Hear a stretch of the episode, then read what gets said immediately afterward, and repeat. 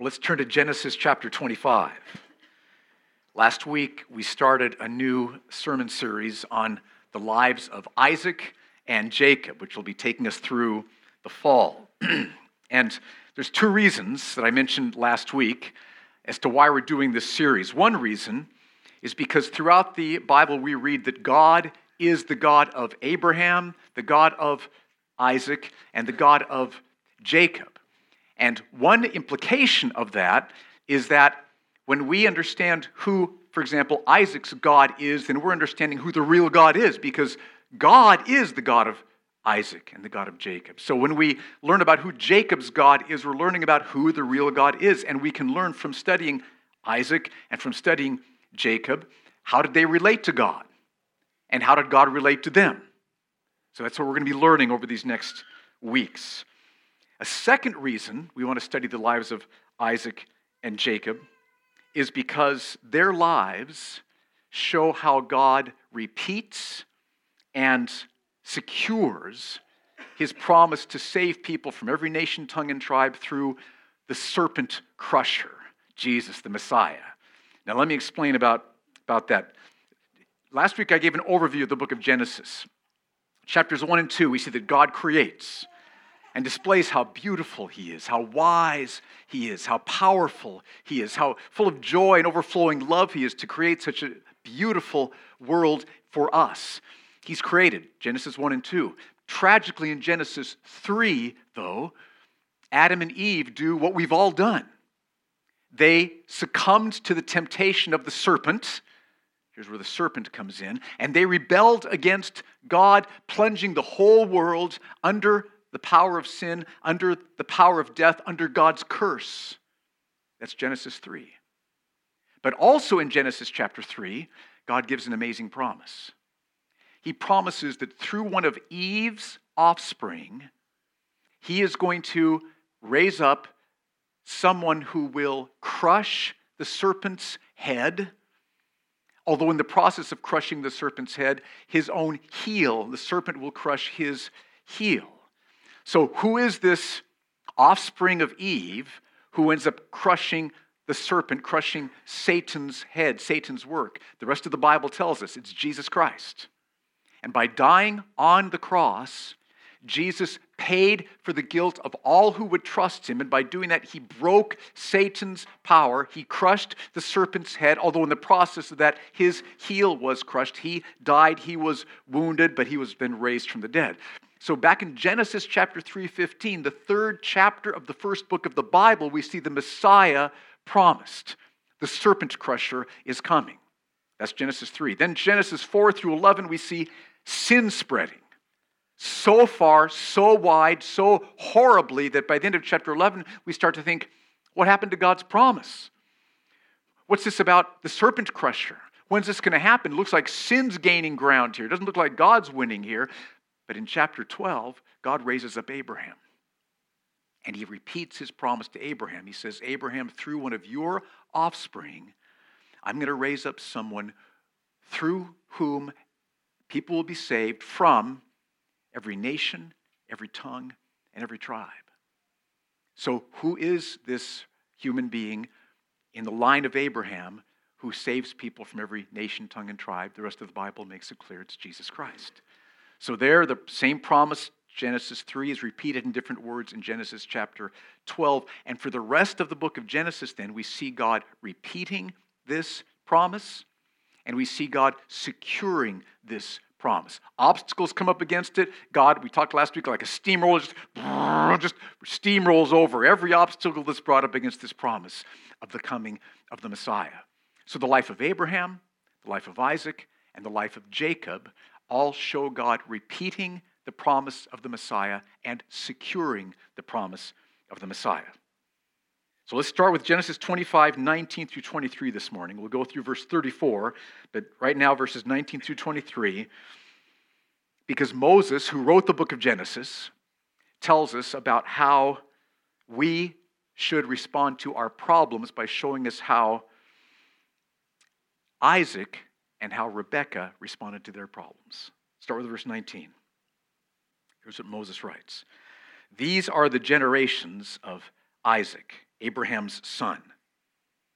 Abraham fathered Isaac, and Isaac was 40 years old when he took Rebekah, the daughter of Bethuel the Aramean of Padan Aram, the sister of Laban the Aramean, to be his wife.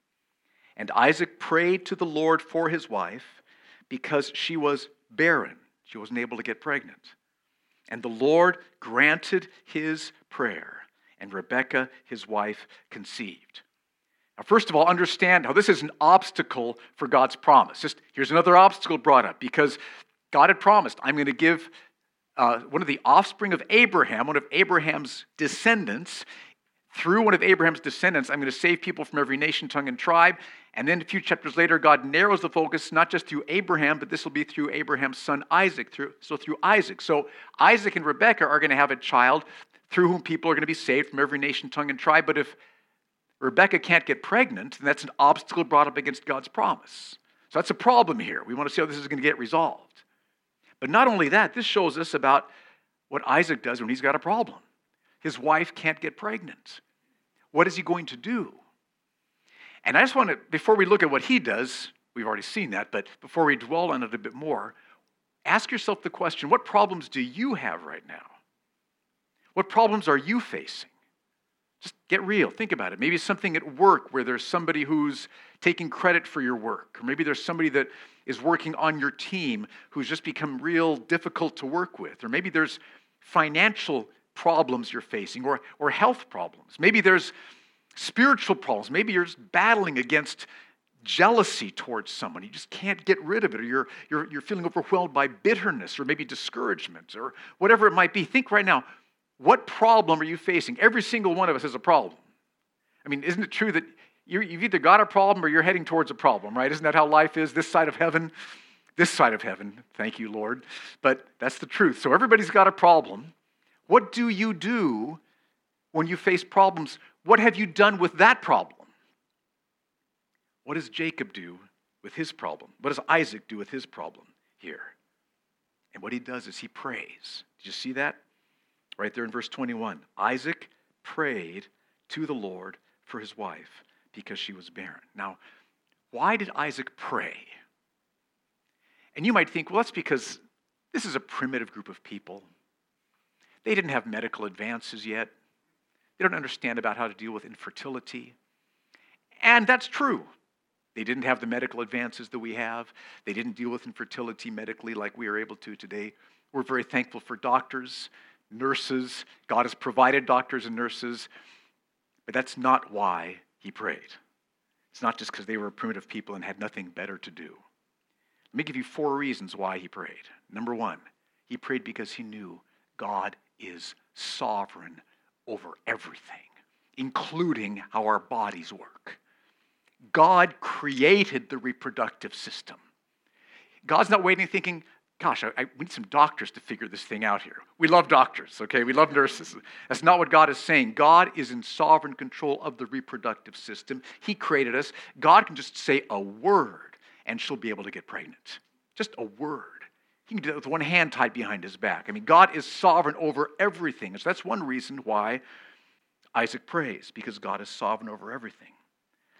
Another reason he prays, even though he knows he has sinned, he knows because of his sin, God has no obligation to respond to him. In fact, his sin deserves punishment. But he also knows that because of what he learned from his father, Genesis 15 6, that by trusting in God, he's joined to what the Messiah would do in paying for sin on the cross.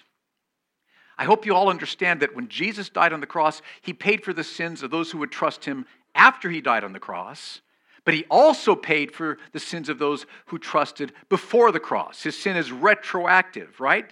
Old Testament people saved through trusting Jesus' death on the cross, just like we are saved today. And so he knew that even though he'd sinned, by faith he was joined to what the Messiah would do in the future, paying for his sin. So he knew that when he said, Father, that even though he had sinned, he knew that God was smiling, listening, saying, Yes, ready to listen.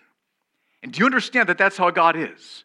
No matter what you did yesterday, no matter what sins have happened last month, because of Jesus Christ paying for sin and your humility and brokenness and trust. Say, Father, I'm coming to you in Jesus' name, my Savior. Father's smiling. He's moving towards you. He's listening. He wants to hear. That's the second reason why Isaac prayed. First is because God's sovereign. Second, because God forgives. Third reason, because God is accessible. That is because of the Messiah, Isaac could go right to God, right to God. Didn't need a priest to go through, didn't need an idol to pray through, didn't need a special building to go into to pray. Pray. You're, God's accessible. We can pray wherever we are, just you and God through Jesus, and God the Father is listening, and He's so glad you're asking for what you're asking for. Sovereign, forgiving, accessible. And then the last reason is because God promises to answer. Here's how Jesus put it in the Sermon on the Mount Everyone who asks receives. How many who ask receive? Everyone. Everyone who asks. Anyone who turns to the Father in Jesus' name and asks receives. Every time. Now, I need to put a couple of little fine print to that, as we say. There are instances in the Bible where we see people praying and we see God answering, but not in the way that the people were asking. Paul's thorn in the flesh is the most clear example to me. Paul was asking that his thorn in the flesh would be removed, and God did not remove the thorn in the flesh, but God did something even better. God says, I'm going to so pour out my nearness to you. I'm going to so pour out my power upon you, my grace upon you, that you will be glad I didn't take the thorn if it's bringing you so much of me. And Paul responds later, he says, That's why I'm boasting in my weakness, because the power of Christ is dwelling in me.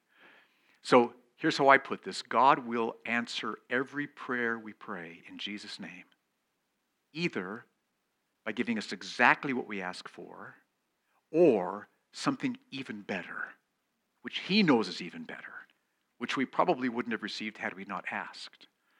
So the only way you can lose is by not asking, because everyone who asks receives.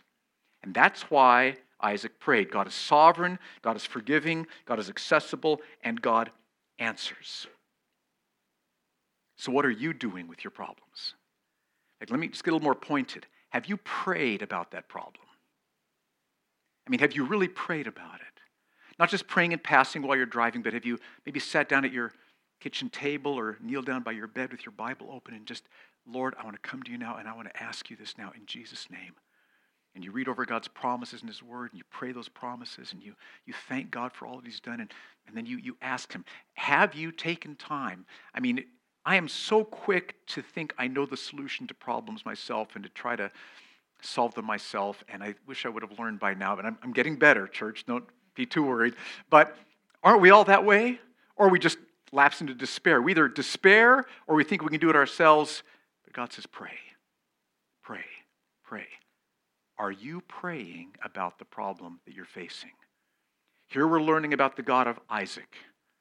How do we relate to the God of Isaac? How does he relate to us? We relate to him by praying about every problem. He relates by answering those prayers. Are you praying? Story's not over, though, yet with the prayer idea.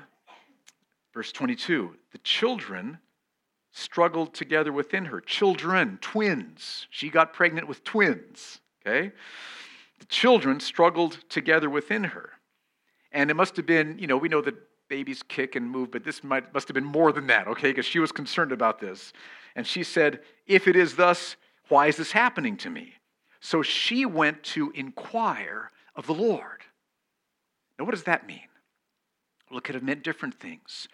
Uh, just praying, saying, God, I want to seek your face here. What's happening? This is very unusual. I'm concerned. What's going on?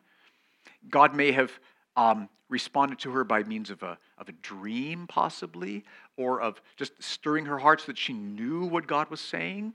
There's lots of ways God could answer. I mean, whatever whatever she might have thought she heard from God needs to be filtered through God's word because this is true. We can be wrong with what we think, right?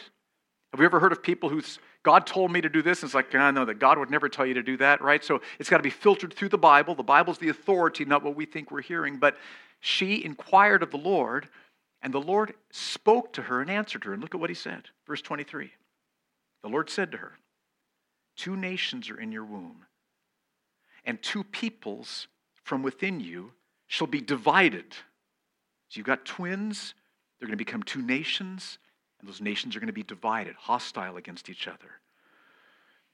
The one shall be stronger than the other, the older shall serve the younger. Okay, so Rebecca inquires of the Lord. She asks God, Why are these children fighting inside my womb? Why is that happening? And again, why did she ask God? Let me give you a couple of reasons. One reason is because she knows God knows everything. God knows everything. God isn't just not, he's not only in sovereign control over everything, he is in sovereign control over everything, but God has purposefully, sovereignly allowed everything. He has a purpose for everything that's taking place. And so when we ask him, why is this happening? He has an answer. He's not saying, I don't know. Why, I don't know why that's happening. He has a reason why that's happening. He had a reason why this is happening. And so she asks him because she knows God knows. Second reason she inquires of the Lord and asks is because, again, even though she has sinned against God, she knows that by faith she's joined to what the Messiah would do in paying for all of her sins. And so she knows that because of the Messiah, she has open access, and God is smiling upon her when she comes and asks Him. Another reason she inquires of the Lord is because God promises to give us wisdom.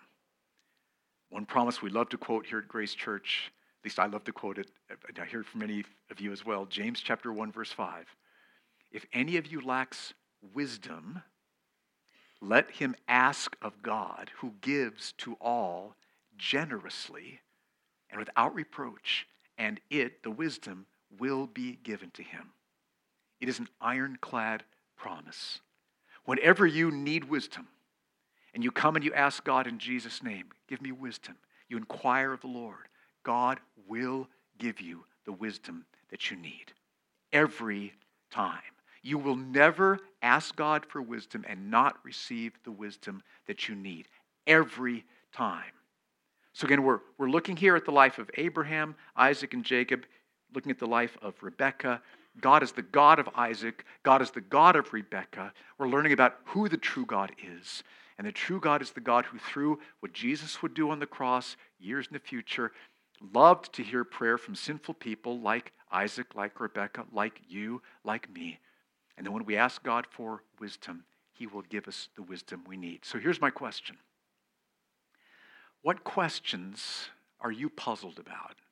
What do you need wisdom about? Because we all need wisdom lots of the time. We don't know everything we need to know. We're wondering, why did this happen recently? Or how should I solve this work situation? Or how can I love my son better or my daughter better? How can I care for my wife more? We have questions. You know, what should I do for my career path? My job's looking tenuous. What should I do? Lots of questions. Have you inquired of the Lord about that question? Have you taken time to seek his face and say, God, you know the answer to this. And you promise to give me wisdom. And I'm coming to you in Jesus' name, not because of my own goodness and righteousness, but because of what he did on the cross. Give me wisdom. Have you done that? Have you done that? If you haven't, I've got great news for you. When you do, God will answer you. He will give you the wisdom you need. So do it. Do it. Let's not be so self sufficient. Let's not think we can figure all the answers out for ourselves. Let's ask God. Let's be like Rebecca. So that's what we should do about our problems. And the answer is pray. When you've got a problem, inquire of God. When you need wisdom, this is the God of Abraham, Isaac, and Jacob. This is how we relate to him. This is how he relates to us. Now, I had another question about this passage, and it's what God had said to Rebekah at the end of verse 23 the older shall serve the younger. That's very puzzling.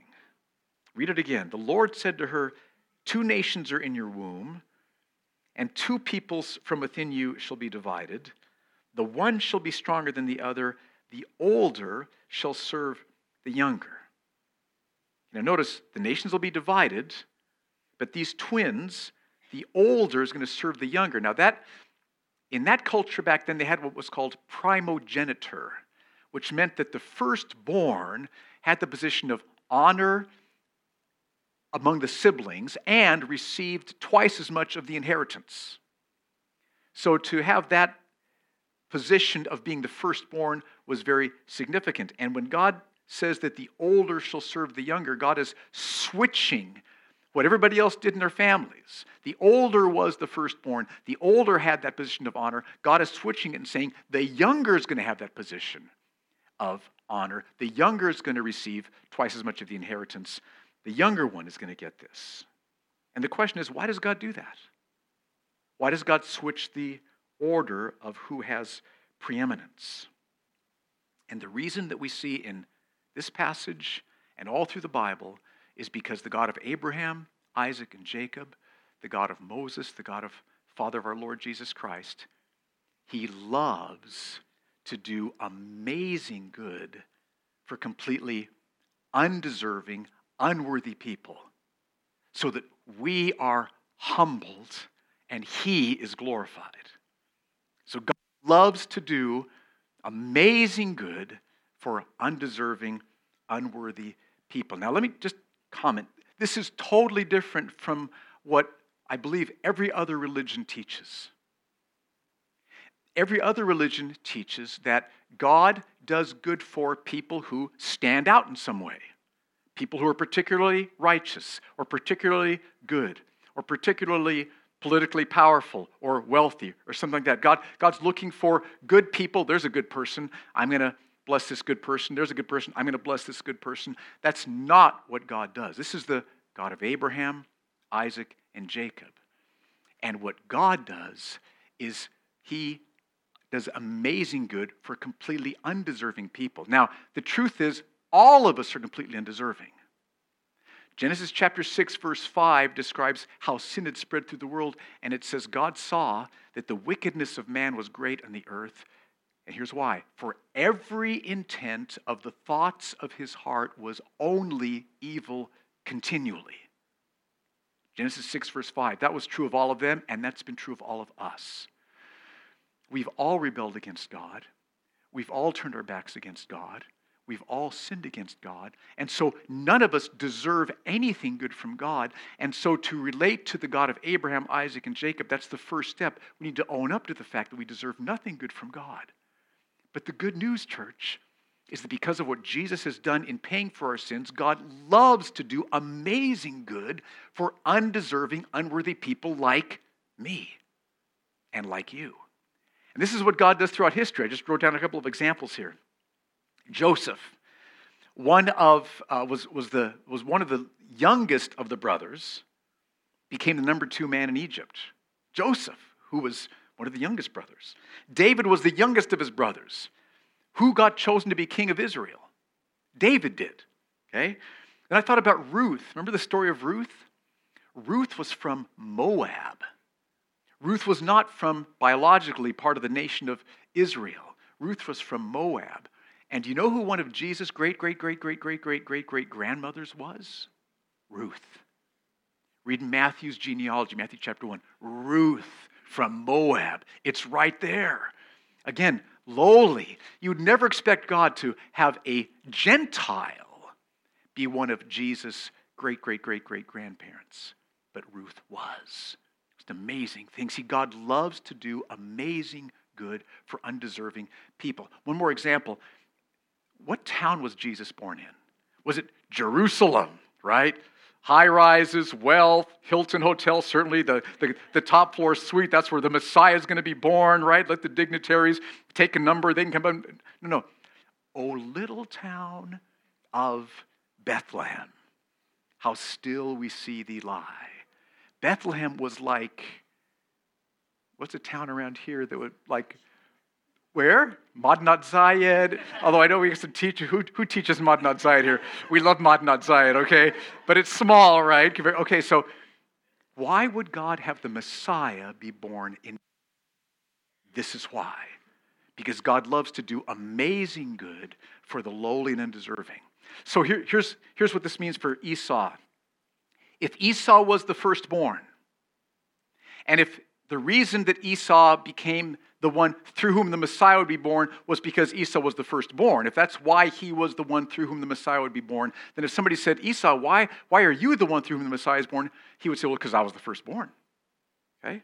It's all about him. But if it's not Esau, if it's Jacob, and somebody asks Jacob, How did you get to be the one through whom the Messiah was born? Jacob can't say it was anything about him. It was all about God. It's because God did this. There's nothing about me that warranted this. All the glory goes to God. I'm just a humble recipient of mercy. So Jacob gets the mercy, God gets the glory. That's how God operates. Again, this is wonderful news for us because we all have sinned against God. We all were running away from God with you know, all our might. We, we were not interested. We were rebelling against God. We were hostile against God. And if you are trusting Jesus this morning, here's why. It's not because there was anything distinctive in you that warranted salvation, that earned salvation. You weren't good enough. You were running away from God. You had no faith in God. You had no interest in God. But what the Bible teaches is that before the foundation of the world, God set his affection upon you while you were still a sinner. God chose to love you while you were still shaking your fist at him and turning your back on him. And God chose to send Jesus to pay for your sin on the cross, to purchase a new heart for you, to purchase faith for you. Again, you were his enemy, but God, for no reason in you, but because of his mercy, because of his love, he set his love and affection and compassion upon you. Sent Jesus to die for you, and at some point in your life, then God brought his power upon you and he changed your heart. He took out the heart of stone he gave you a heart of flesh. He gave you a heart which would trust Jesus, and you turned and you put your trust in Jesus. You turned from your sin, you trusted Jesus. You're immediately forgiven for all of your sins. God poured out the Holy Spirit upon you. You felt the presence of God for the first time. This is the joy you've been longing for all your life. And then God proceeds to care for you. He strengthens your faith. He helps you to, to fight against temptation. When you stumble, He brings you back to Him. He forgives you as you confess your sin. He keeps your faith. The good work He started, He continues. He is sustaining you, He is strengthening you, He is keeping you. All the way through, He gives you grace to die. He raises you from the dead. You're in heaven. And if someone asks you, How did you end up in heaven? What's the answer? God saved me. God had mercy upon me because there was nothing that you did that distinguished you from anybody else that warranted that, God set his affection upon you and saved you. So we are humbled in salvation because we didn't do anything to deserve it. And he is glorified in our salvation. We get the mercy, he gets the glory. This is the God of Abraham, Isaac, and Jacob. So, what this means is recognize, first of all, that your salvation and every blessing God's given to you is a blood bought undeserved gift given to you from God through Jesus Christ and humble yourself for that. This is mercy, the mercy of God. So God gets all the glory and we're humbled before Him. Humble yourself before God and worship God for what He's done. This is the God of Abraham, Isaac, and Jacob. That's why God chooses the younger over the older. Now, what do we learn about Jacob and Esau? Verses 24 to 34. Let me read these verses. Then I'm going to show you three truths about them. Verse 24 When her days to give birth were completed, behold, there were twins in her womb. The first came out red, all his body like a hairy cloak.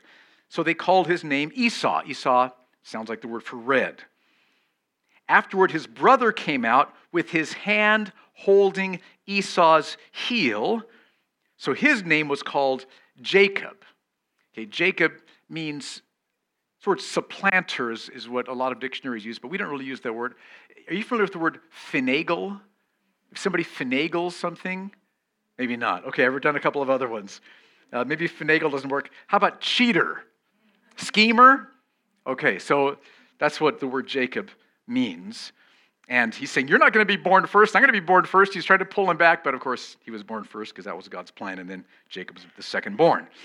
Isaac was 60 years old when she bore them. When the boys grew up, Esau was a skillful hunter, a man of the field, while Jacob was a quiet man, dwelling in tents. Isaac loved Esau because he ate of his game. He was a hunter. But Rebekah loved Jacob. Once, when Jacob was cooking stew, Esau came in from the field and he was exhausted.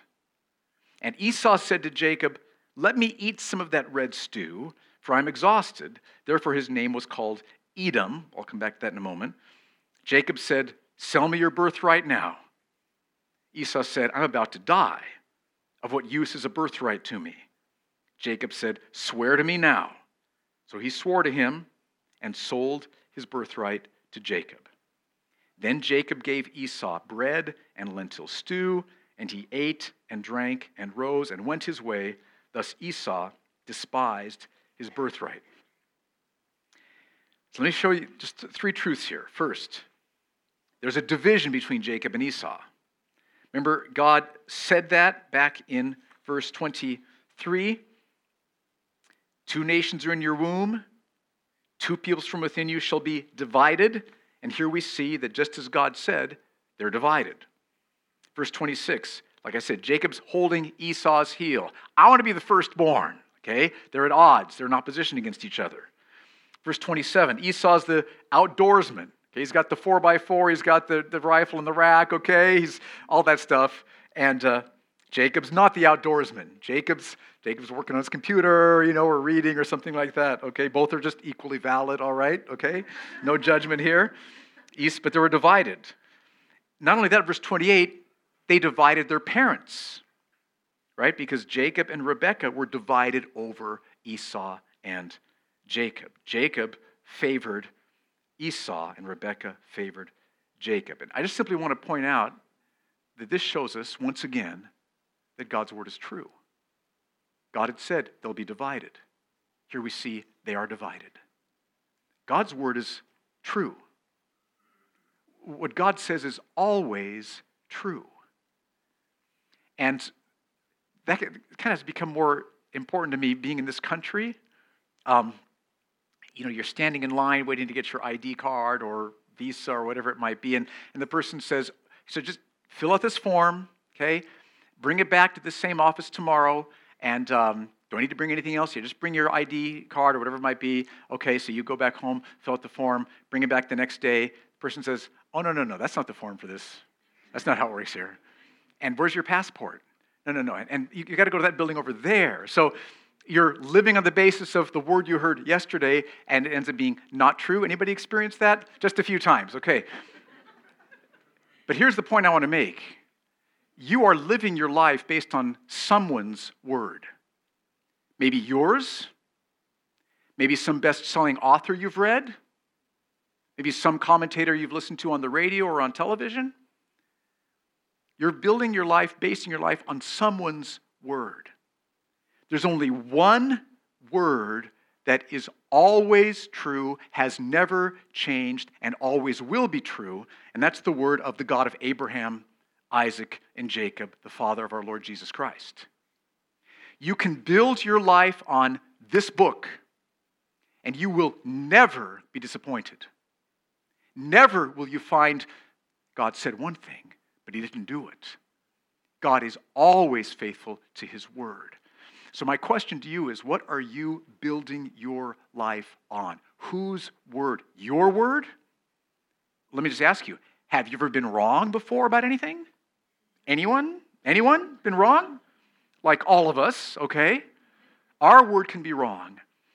New York Times bestsellers or whatever your country's bestsellers are, they can be wrong. News pundits can be wrong. Religious leaders can be wrong. God is never wrong. God's son Jesus is never wrong. And you can build your life on the Word of God, and it will be rock solid, stable. Doesn't mean it's easy, right? You can have times where you're going through deep valleys of difficulty, and you have to open up God's word and just say, God, meet me, show me. I trust you, help me. It's not easy, But whenever you open up God's word, what you'll find is the absolute truth, which will never fail you, never disappoint you, always be true. God's word was true. He said they'd be divided, and they were divided. That's the first truth about what we learned about Jacob and Esau. They were divided just as God's word said. Second truth about Jacob. Remember, I said Jacob was a supplanter, he was a finagler, a cheater, schemer, swindler. I looked up all those, you know, Roget's thesaurus. Okay, it worked out pretty well. He wanted the birthright. We can tell. He wanted that birthright. As soon as Esau said, Give me some of that stew, out of nowhere, Jacob says, Sell me your birthright. Jacob was thinking about the birthright. That was in his mind. He wanted the birthright. Now, what's wrong with that? Well, as we keep reading the story, we will see that Jacob also lies to get the blessing from his father. Remember that story? So we can see there's a pattern here, there's a, there's a thread in Jacob's life that shows that he doesn't mind using devious, sinful means to get what he wants. He's happy to use devious, sinful, wicked means. Yes, Esau was wrong, as we'll see in a moment, to do this, to, to sell it to him. But Jacob totally took advantage of him and did wrong to him as well. Do you see that? Jacob was willing to use sinful means to get what he wanted, and he, that means he was not trusting one of God's promises in Psalm 84:11. Here's the promise of Psalm 84:11. For the Lord God is a sun and shield. The Lord bestows favor and glory. No good thing does he withhold from those who walk uprightly.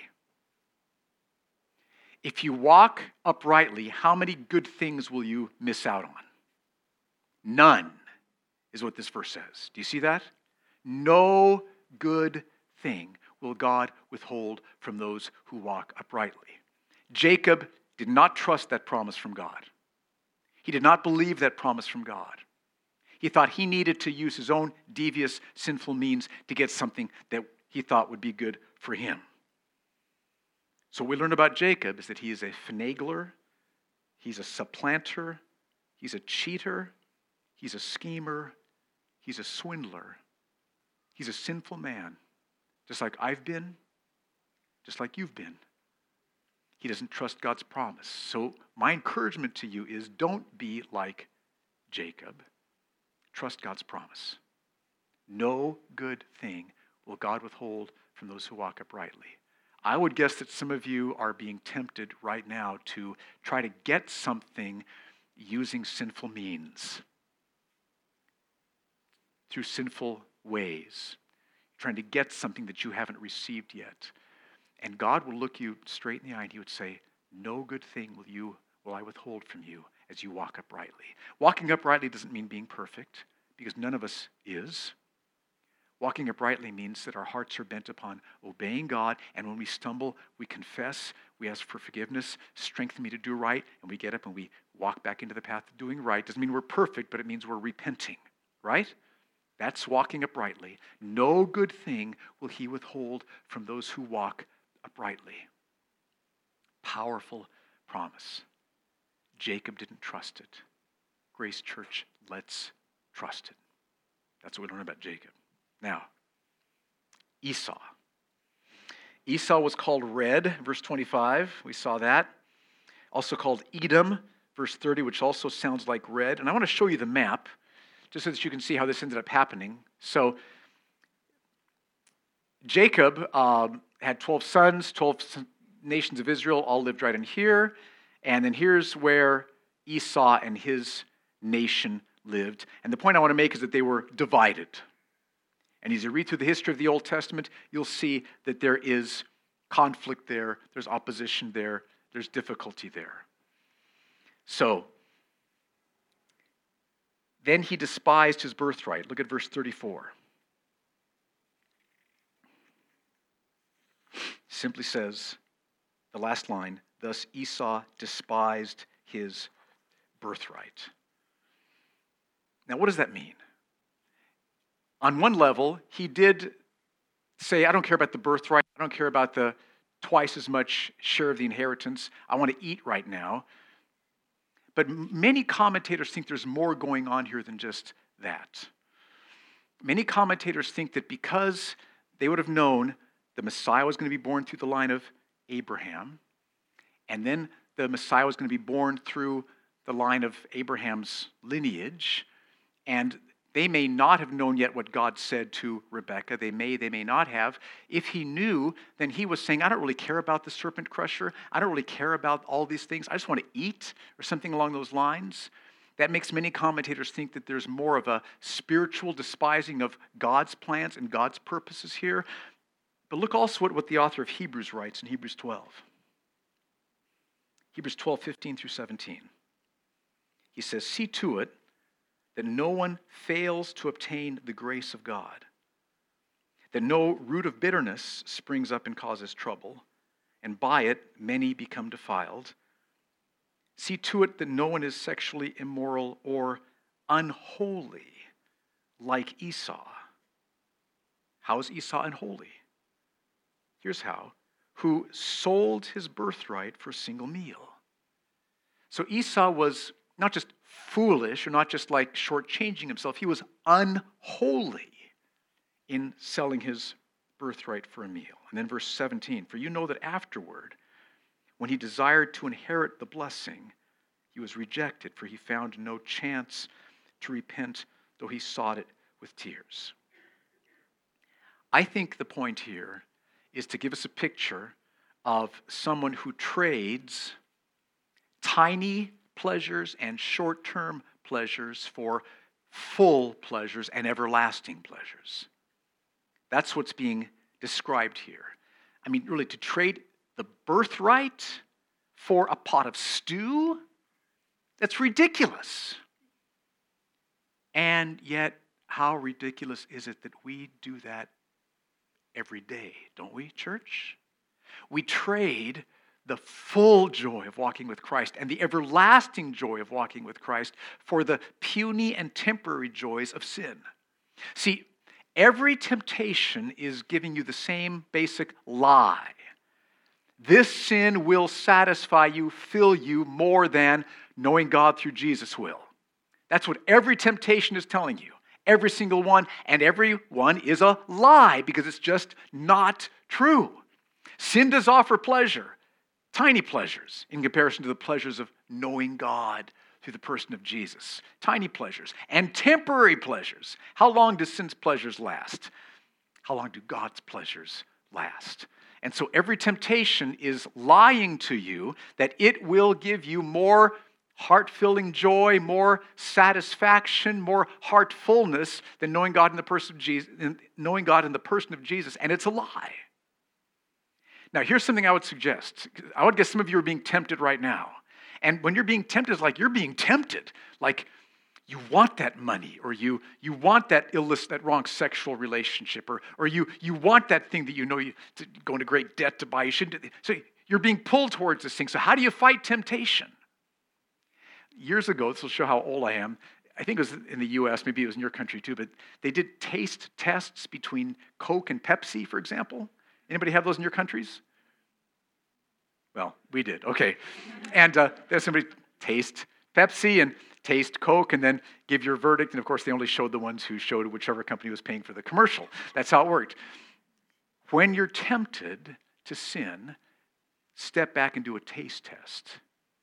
It is ask yourself, because see, Satan doesn't want you to do a taste test. You're longing for this, you're desiring this, and the only reason you're longing for this and desiring this is because you have forgotten about knowing God in the person of Jesus and all that there is there.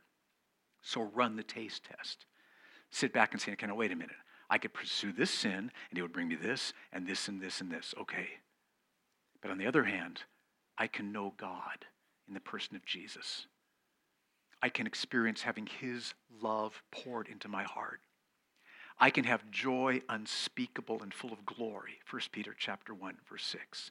I can have strength in the darkest trial.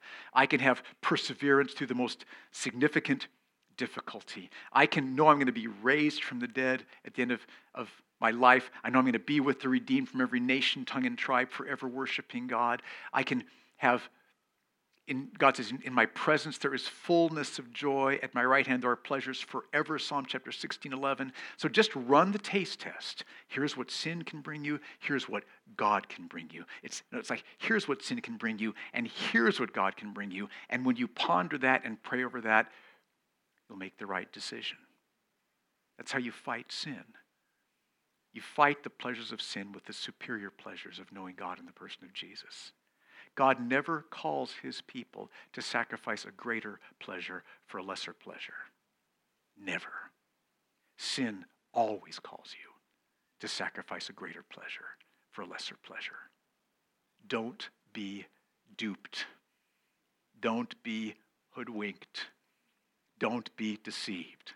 Step back, run the taste test. If you need to ask a brother or sister in the body of Christ, hey, help me do a taste test, that, that can help sometimes. Show me some scriptures. Help me think this through. I'm being pulled, I'm being drawn. The body of Christ is powerful, especially here in Abu Dhabi. Have brothers and sisters around you, but run the taste test. Okay. That's what we learn about Jacob and Esau. They're divided, showing that God's word's true. Jacob did not trust Psalm 84:11. No good thing does he withhold from those who walk uprightly. Let's trust that promise and Esau sacrificed the greater pleasure, the greatest pleasure, knowing God in the person of Jesus for the puny pleasures of sin. Let's not do that. Okay, three takeaways. So I was praying about this last night, Lord, so what, what do you want to really impact us with as Grace Church? Pick one of these. Number one, trust God's word. Trust God's word. And especially those of you who are not yet trusting Jesus Christ. We love having people come here Friday mornings who are interested, who are searching, who are wondering about spiritual things. We're glad you're here. But I want to encourage you that you can trust God's word. Jesus Christ is the Messiah sent from God, fully man. He was of the offspring of Eve, and fully God, as the Old Testament taught, and as he taught. And he died on the cross to pay the guilt of sin for everyone who would trust him. And he promises you that. And when you turn to Jesus and you trust him to forgive you, he will forgive you for all your sins, past, present, and future. When you trust him to change your heart, you will experience the Holy Spirit coming in, filling you, and starting to change you. You will see yourself starting to change by his power. His word is true. Trust him to forgive you, trust him to change you, and trust him to satisfy you.